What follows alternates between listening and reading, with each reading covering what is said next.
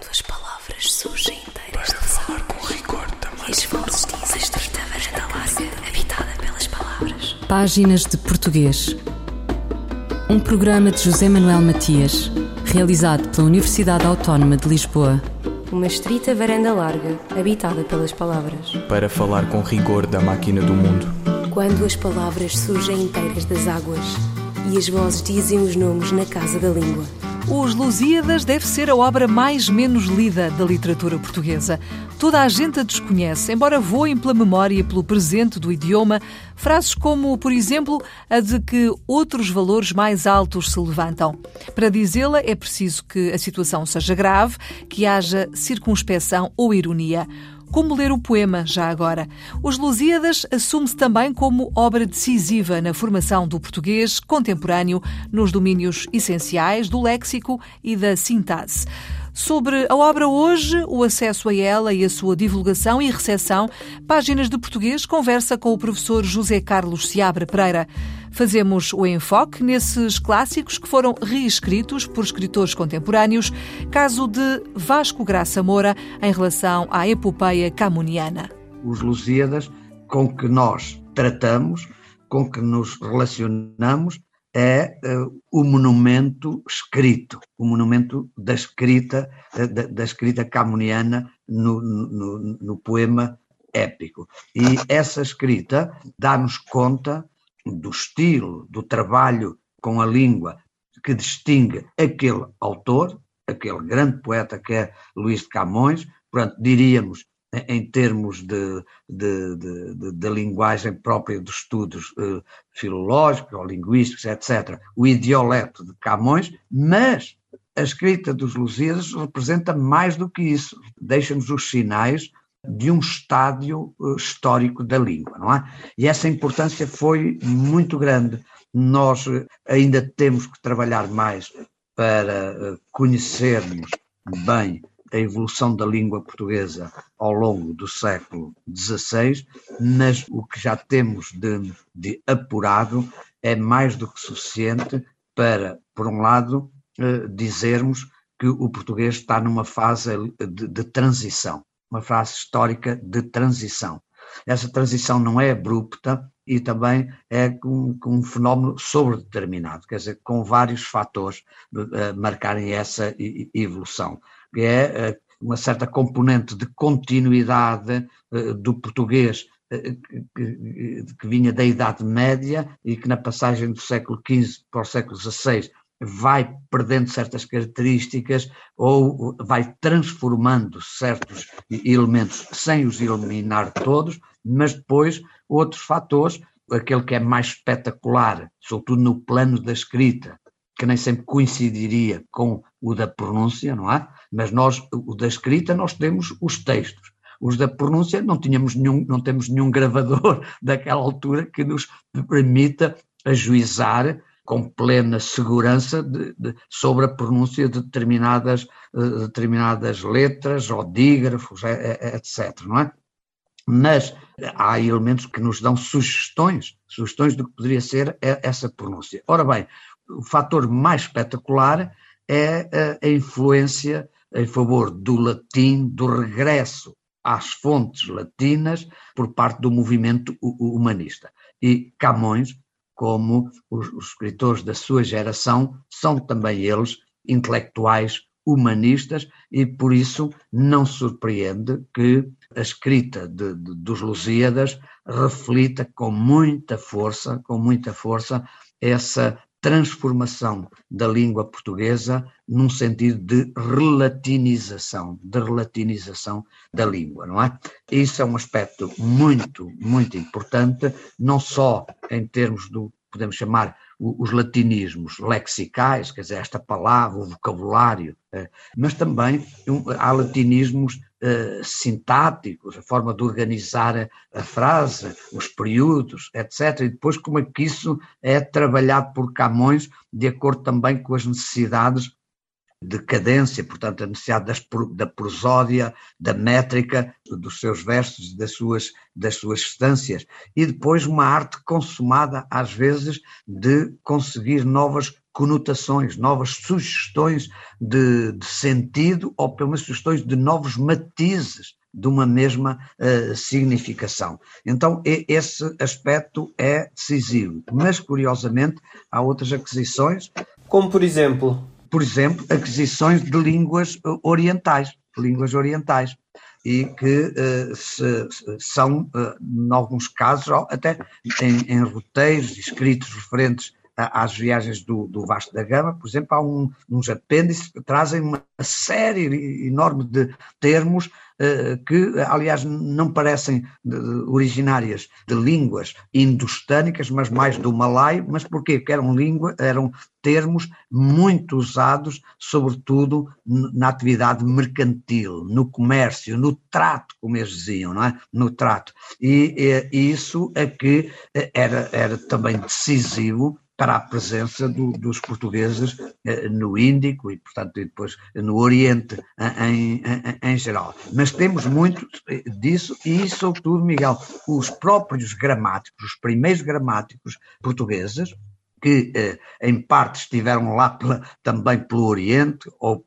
pelo Brasil também, como foi o caso do, de um deles, mas eh, não é o caso de João de Barros, mas esse tinha um alto cargo na Casa da Índia, precisamente, e não ia à Índia, mas falava com os que iam para a Índia ou retornavam da Índia, e o, esses gramáticos, esses primeiros gramáticos portugueses, a partir de 1536, da gramática de Fernão de Oliveira, frisam isso e, enumeram alguns, alguns desses empréstimos, desses empréstimos que a língua portuguesa contrai para com essas línguas. Também frisa o, o, o contrário, que é o, o facto de, de, isso para eles é um motivo enorme de orgulho, de orgulho patriótico e de comparação até com o que eh, enalteciam certos escritores eh, romanos, que era mais do que as armas e até os padrões e tudo. Pode vir o tempo, com o tempo isso vai desaparecer. Muitas das marcas eh, histórico-políticas, diríamos nós, ou histórico-militares do poderio português da época, vai se desvanecer. O que é que vai ficar? Eles acreditavam que era as marcas da cultura de língua portuguesa lá. O facto de o João de Barros tinha um orgulho de que a sua cartinha, que era para, para ensinar a ler e a doutrina através da, da língua portuguesa, que fosse estudada ou servisse para a pedagogia para crianças da Índia, por exemplo, ou do extremo Oriente. Portanto, para nós interessa-nos agora mais o, a outra faceta, que é o que o português recebia dessas línguas exóticas, a partir de certa altura também de línguas indígenas do, uh, do Brasil. E há um último aspecto que é nem tudo é alteração por novidade, por neologismo. Como assim? É porque há uma outra faceta que é a de que a de conservação de certos, eh, de certos traços de linguagem tradicional quer de tradição escrita medieval, quer de tradição oral, e que nós poderíamos apressadamente ser levados a pensar que, ah, então estamos sob sino de latim, não é? Como dizia lá um, um nobre poeta do cancioneiro geral, eh, agora no século XVI, ainda por maioria da razão, tudo quer mostrar-se muito humanista e, portanto, eh, sob o ascendente e o valor nobilitante do conhecer o latim e de escrever um português à maneira do latim, e podíamos apressadamente concluir que, então, tudo o que pudesse soar a termos quase arcaizantes ou de, de uso popular, que deviam ser erradicados. Ora bem, não é isso que faz Camões, e, na verdade, também, em relação a isso, o João de Barros ou o Pedro Gândavo, como gramáticos e cronistas que eram também ao mesmo tempo, dizem: não, os nossos velhos termos, há alguns que são também de nobre tom, nobre tom. Quer dizer, nem tudo era para considerar como uh, definitivamente caduco e, portanto, devia haver uma substituição total da face da língua. Não é? Havia aí uma linha de sobrevivência ou de persistência de termos que continuavam a ser usados na comunicação oral. Podemos então dizer que aqui na obra de Camões, nos Lusíadas, Camões acabou por honrar as origens da língua, por assim dizer, que era o latim, mas também abrir a própria língua ao mundo. Claro, e portanto há aqui mais do que um fator nessa eh, evolução da língua que não está concluída. Os Lusíadas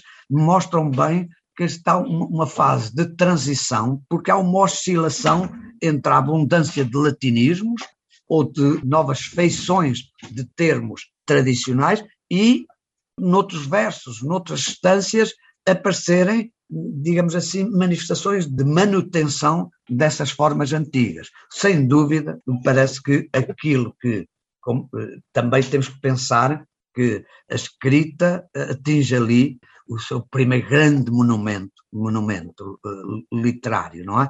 Embora já antes dele as crónicas de, de, de João de Barros, Castaneda, etc., mas sobretudo de João de Barros, fossem de grande qualidade de escrita.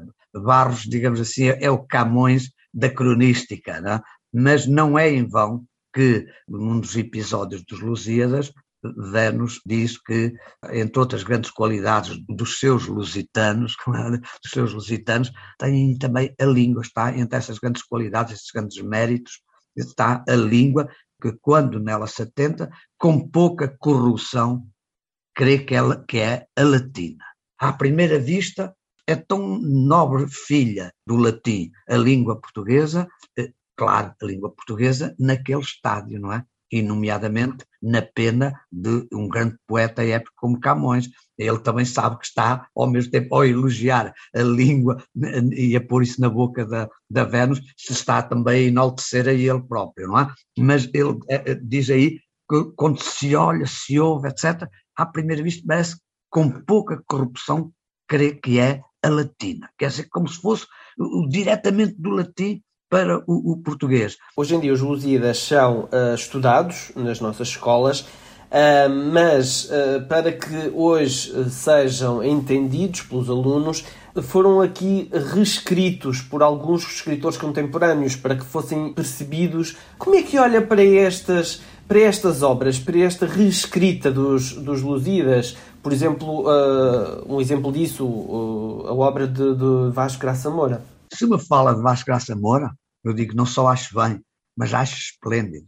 A obra é magnífica eh, enquanto instrumento de pedagogia literária, cultural, mas até cívica, etc.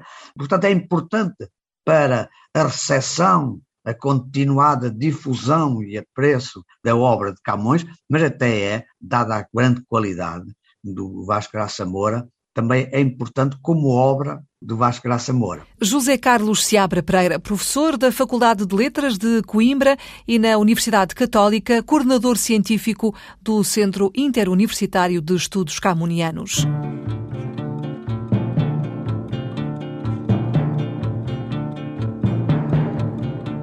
Mudam-se os tempos, mudam-se as vontades, muda-se o ser, muda-se a confiança Todo mundo é composto de mudança, tomando sempre, tomando sempre novas qualidades. E se todo mundo é composto de mudança, troquemos as voltas que ainda o dia é uma criança.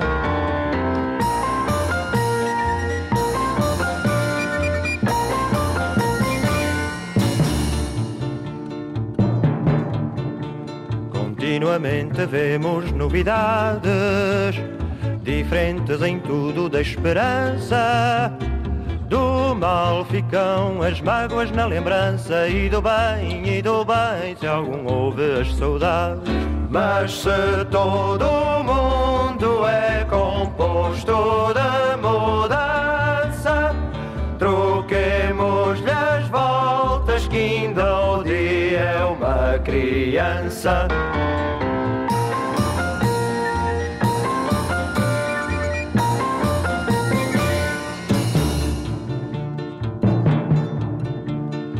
Tempo cobre o chão de verde manto, que já coberto foi de neve fria.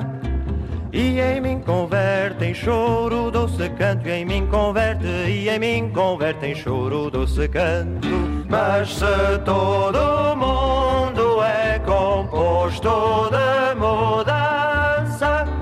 Troquemos-lhe as voltas que ainda o dia é uma criança.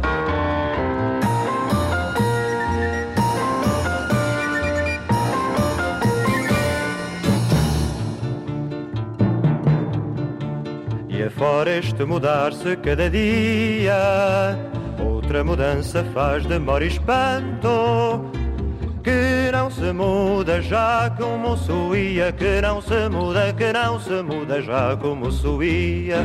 Mas se todo mundo é composto de mudança, troquemos-lhe as voltas que ainda o dia é uma criança.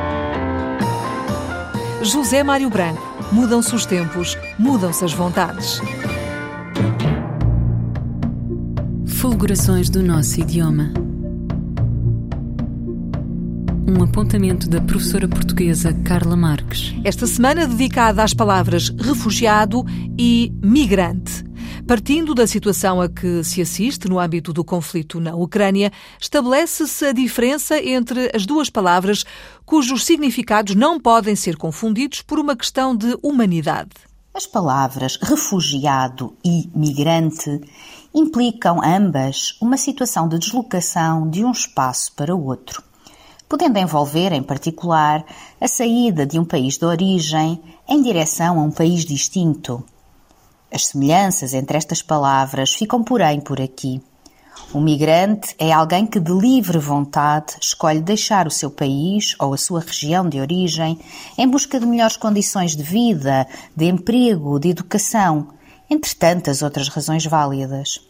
Os migrantes não são um grupo perseguido, não fogem de uma ameaça. Já o refugiado é aquele que se vê forçado a abandonar o seu país, deixando para trás a sua vida e, não raro, todos os seus bens. Os refugiados procuram escapar à guerra que ameaça as suas vidas, ou a perseguições políticas, religiosas ou outras. Caberá aos países de chegada a atribuição de um estatuto de refugiado a quem se encontra nesta situação. As massas humanas que vemos sair da Ucrânia não são, deste modo, migrantes, como foram outros ucranianos que escolheram abandonar o seu país em busca de uma vida melhor. Aqueles que vemos sair da Ucrânia com a vida numa mala feita à pressa são refugiados e por isso têm de ser acolhidos e protegidos. Este é o respeito e a dignidade que a condição de ser humano exige. Carla Marques, crónica sobre as palavras refugiado e migrante. Quantas palavras?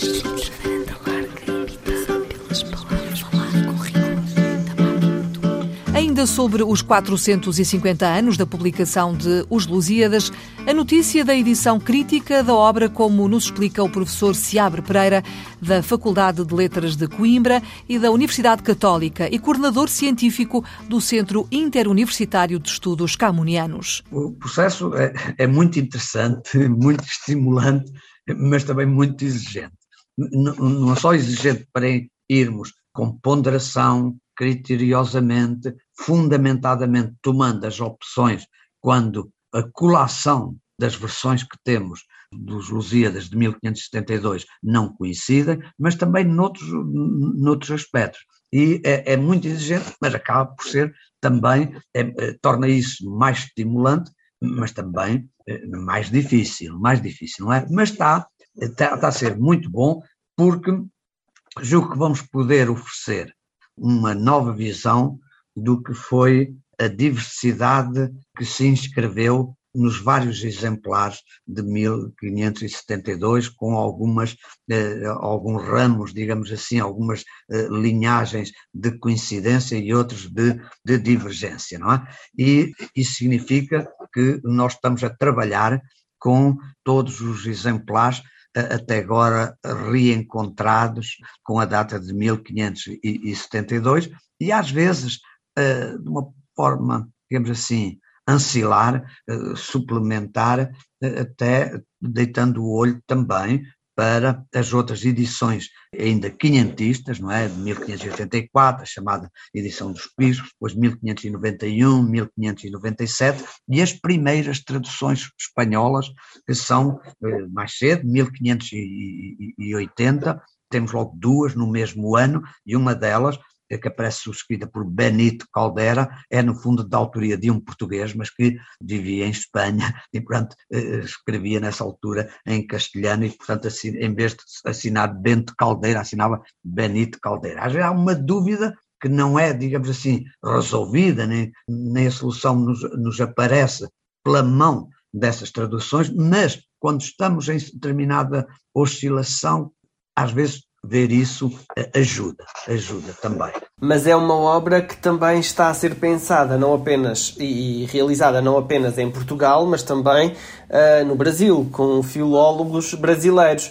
Tem sido fácil chegar a um acordo ou há divergências de, de perspectiva?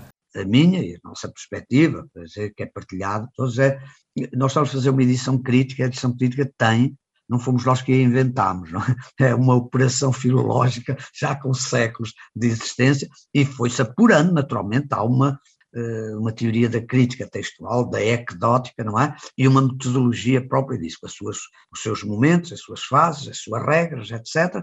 E eh, essas são as regras específicas de uma edição crítica. E o texto que nós vamos fixar, ou se quiser, melhor dito, a fixação do texto que vamos apresentar, tem que obedecer é àquilo que cientificamente nos parece ser determinado pela audiência, é essas regras específicas da, da edição crítica. E, portanto, julgo que não podemos sujeitar o, texto que vamos apresentar como não um texto nosso, mas um texto do próprio Camões, não podemos estar a sujeitá-lo a variações de Portugal e do Brasil, ou imaginemos da África de, lusófona, ou de Macau, ou de, ou, etc, etc. E também a mesma coisa se diria em relação às disputas sobre a primazia ou, pelo contrário, o erro chamado acordo ortográfico.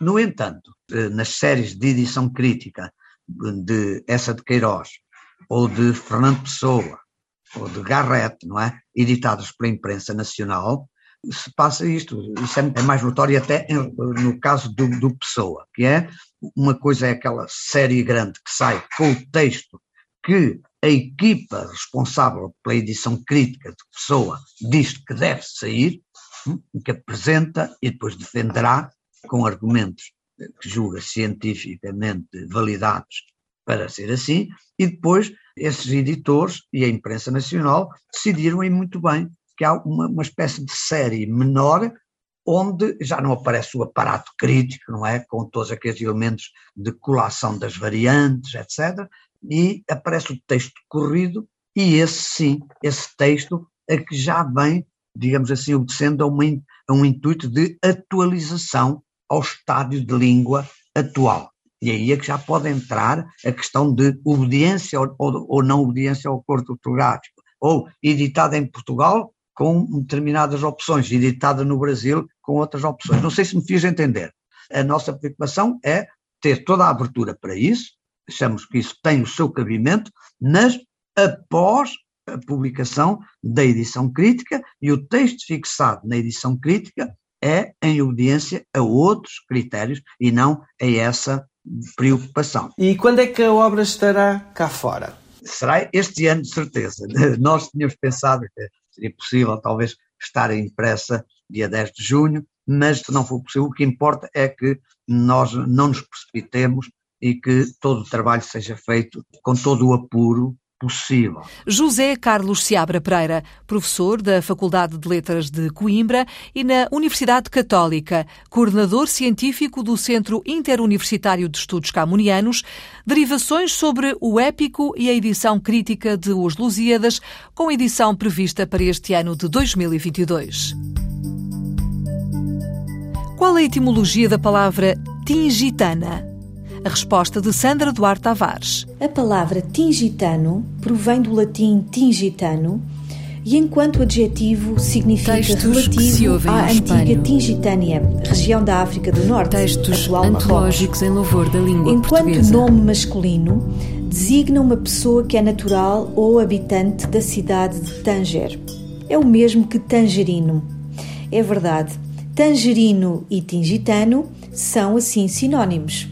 Designam alguém que é natural ou habitante da cidade de Tanger. O feminino de tangerino é tangerina e o feminino de tingitano é tingitana. Sandra Duarte Tavares, linguista.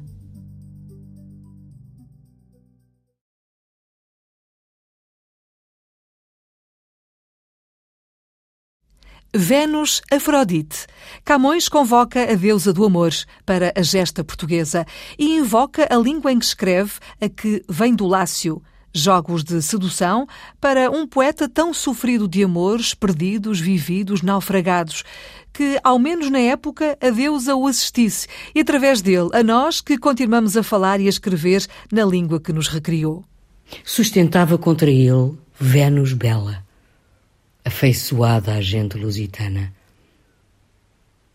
Por quantas qualidades via nela da antiga tão amada sua romana. Nos fortes corações, na grande estrela que mostraram na terra tinguitana e na língua, na qual, quando imagina, com pouca corrupção crê que é latina. Estrofe 33 do canto primeiro de Os Lusíadas, na voz da atriz Maria Henrique. Ouviram páginas de português, as despedidas de Filomena Crespo, José Manuel Matias, Miguel Roque Dias e Miguel Vanderkellen. Quando as palavras surgem inteiras de falar com rigor também. Esforços dizem estreita varanda larga, habitada pelas palavras. Páginas de português. Um programa de José Manuel Matias realizado pela Universidade Autónoma de Lisboa. Uma estrita varanda larga, habitada pelas palavras. Para falar com rigor da máquina do mundo. Quando as palavras surgem inteiras das águas e as vozes dizem os nomes na casa da língua.